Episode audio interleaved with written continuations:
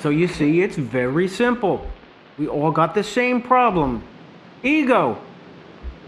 Lucifer had a good job up there. He was handsome and everything, had good connections, but he had a big ego.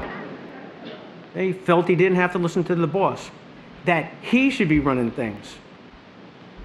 Poor little Maroon shows us he's the stupidest thing that ever was. Way more stupid than he is a sneak. And the dame could have used her thinking apparatus, but no, she goes and eats the mystery appetizer and gets us all sick with ego.